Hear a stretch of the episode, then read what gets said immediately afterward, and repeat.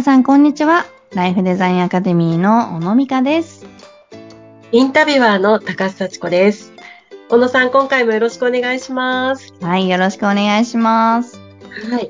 この番組は、ご機嫌な家族、幸せな家族を生み出すためのレシピをですね、コツとして分かりやすく実践しやすい内容で、小野さんからお話伺っております。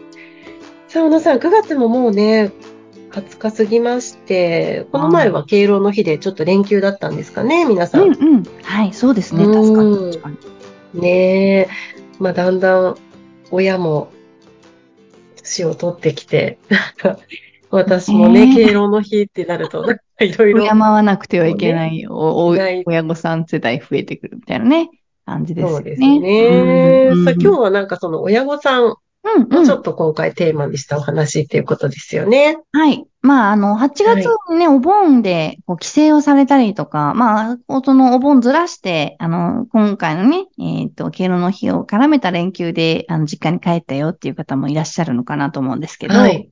結構やっぱりこう、ある程度年齢を重ねて、あの、未婚のまま実家に戻ると、ね、あの、ちょっと耳を塞ぎたくなるような、わざわざね、お言葉を頂戴するみたいなことを、あの、よく聞くじゃないですかね。いつ結婚するはい。いい人はいないのかみたいな。うん。うん。で、なんかそれが嫌で、こう、実家に帰らなくなるみたいな人も、あの、うんやっぱ聞くんですよね。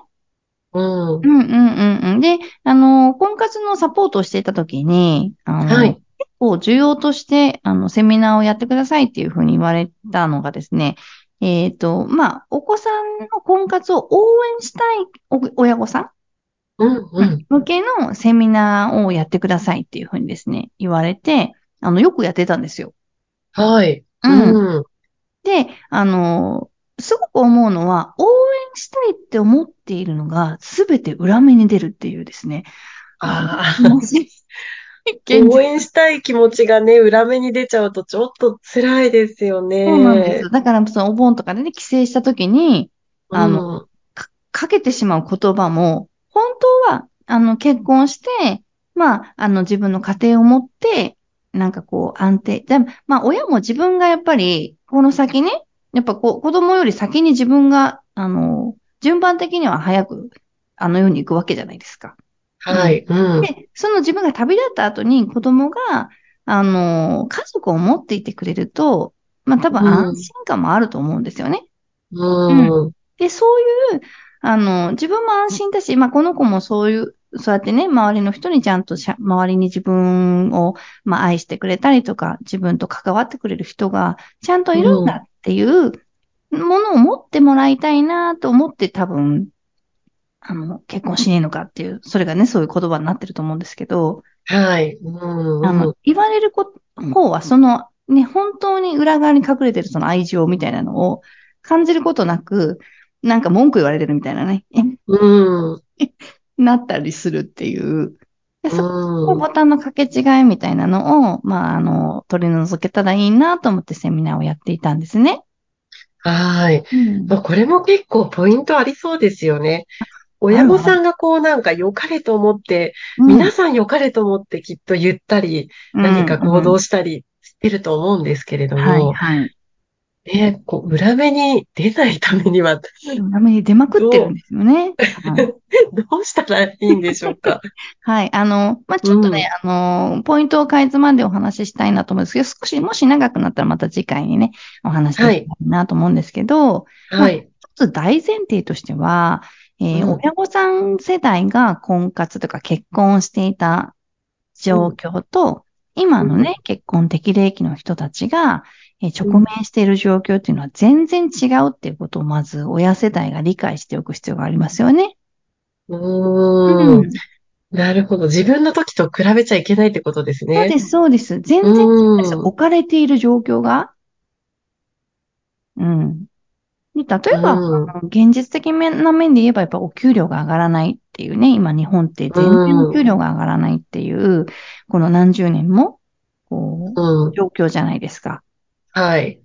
で、やっぱりこう結婚して家庭を持とうと思うと、あその経済的な安定みたいな。うん。あの、まあ、んいつだったかなあの、子供がね、自立を目指す3つのことみたいな感じで、はい。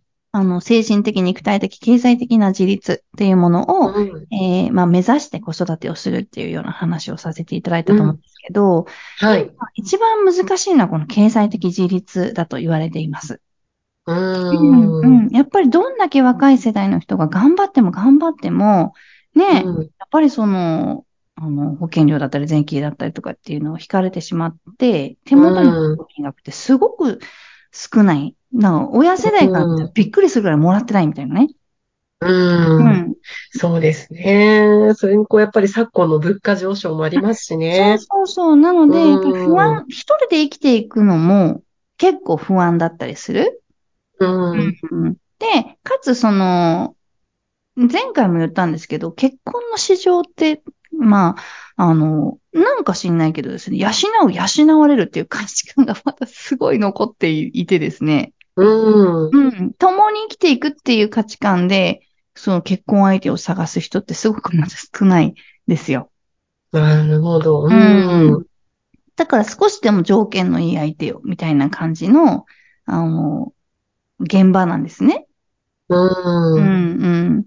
だから、こう、そこに経済的にあまり、こう、豊かな状況じゃない人たちっていうのは、鼻からそこの、こう、先行から漏れてしまうっていうところがあって、うん。うん本当はそんなことないんですけど、ね、うんいいパートナーと巡り合って年収をバーって上げていく人もいるし、うん。うん。だから、でもなんかこう、それが一つの評価基準みたいな風になってしまっているので、うん。子供自体はすごく結婚したいと思って頑張っているかもしれないけれども、えーうんそうなっていないのかもしれないっていう、その想像力をやっぱ親御さんは持つ方が良くてですね。うん。うん。まあその結果としてまだ結婚してないけど、うん。うん。でも子供が怠けているわけではなくて、うん。うん。うん。すごくそこを見据えて頑張ってるけど、あの、なかなかそこまでね、まあ、あの、届かないっていう状況なのかもしれないなっていう。で、婚活って本当に難しいんですよ。あの、はい。近所の人とか、上司とか、ね、うん。あの、紹介しようかとか言って言うと、パワハラとかセクハラとかになっちゃって。周りの人がね、おせっかいを焼けない時代なんですね、今ってね。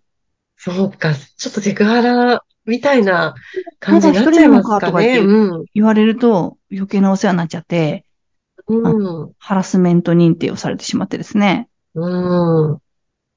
だから、周りも援助したいけど、手が出せない。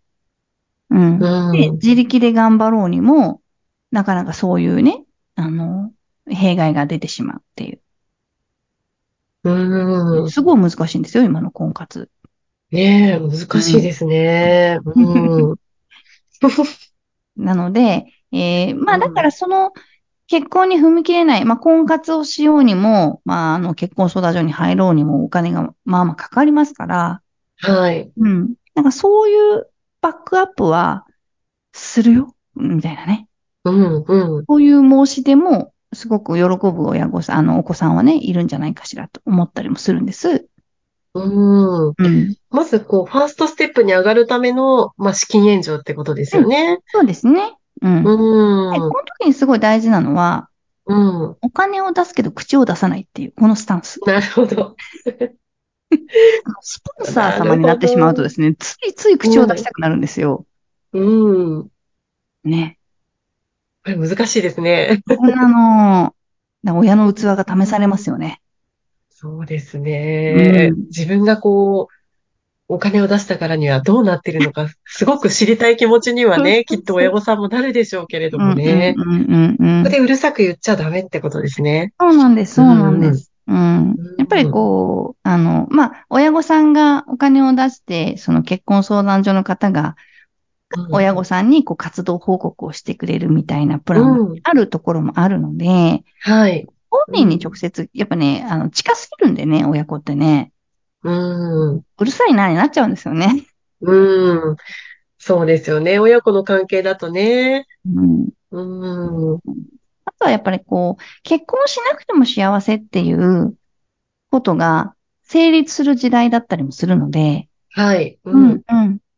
だから、そこは子供がどういう未来を描いているのかっていうのを、あの、み一緒に見てあげるっていうのはすごくいいんじゃないかなって思いますね。うーん、うんそうですね。どういう考えでいるのかっていうのをね、やっぱり知っておくっていうのも必要ですようね。ん。そう思います。で、あの、その時に、じ、子供のことばっかり聞くと、うん。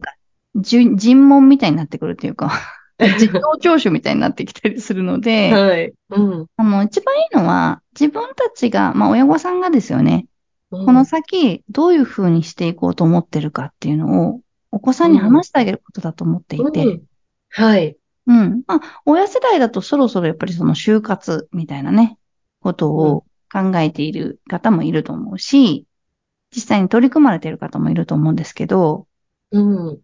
なんかね、自分はやってるんだけど、子供にそのこと言ってないとか、うん。うん。なんかこっそりやってる。なんかこう、滅相もないみたいなね、自分がこう旅立った後の話、なんか滅相もないみたいな感じで、うん。でもやらないわけにはって言って、こっそりやってる人たちも結構いると思うんですけど、やっぱりすごい大事なことだから共有してほしいし、うん。で、そうすると子供の方も親がそうやってね、未来を見て旅立つ準備をしてるって思うと、いや、自分もなんかやっぱり未来のことを考えてうん、時間を使っていかなきゃいけないなっていう気持ちに、まあ自然とね、考えさせるうんきっかけにはなると思うんですよ。うん。うん。なるほど。やっぱりここでも会話が大事になってきますよね、親子の。そうなんです。うん。その通りです。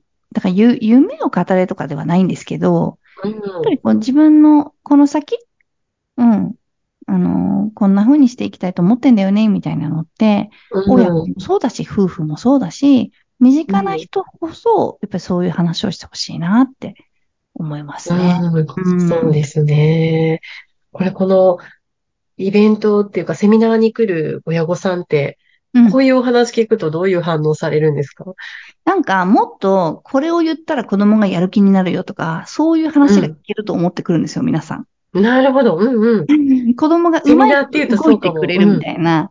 うん。うん、でもそうじゃなくて、全部自分の裏返しだからねっていう。うん。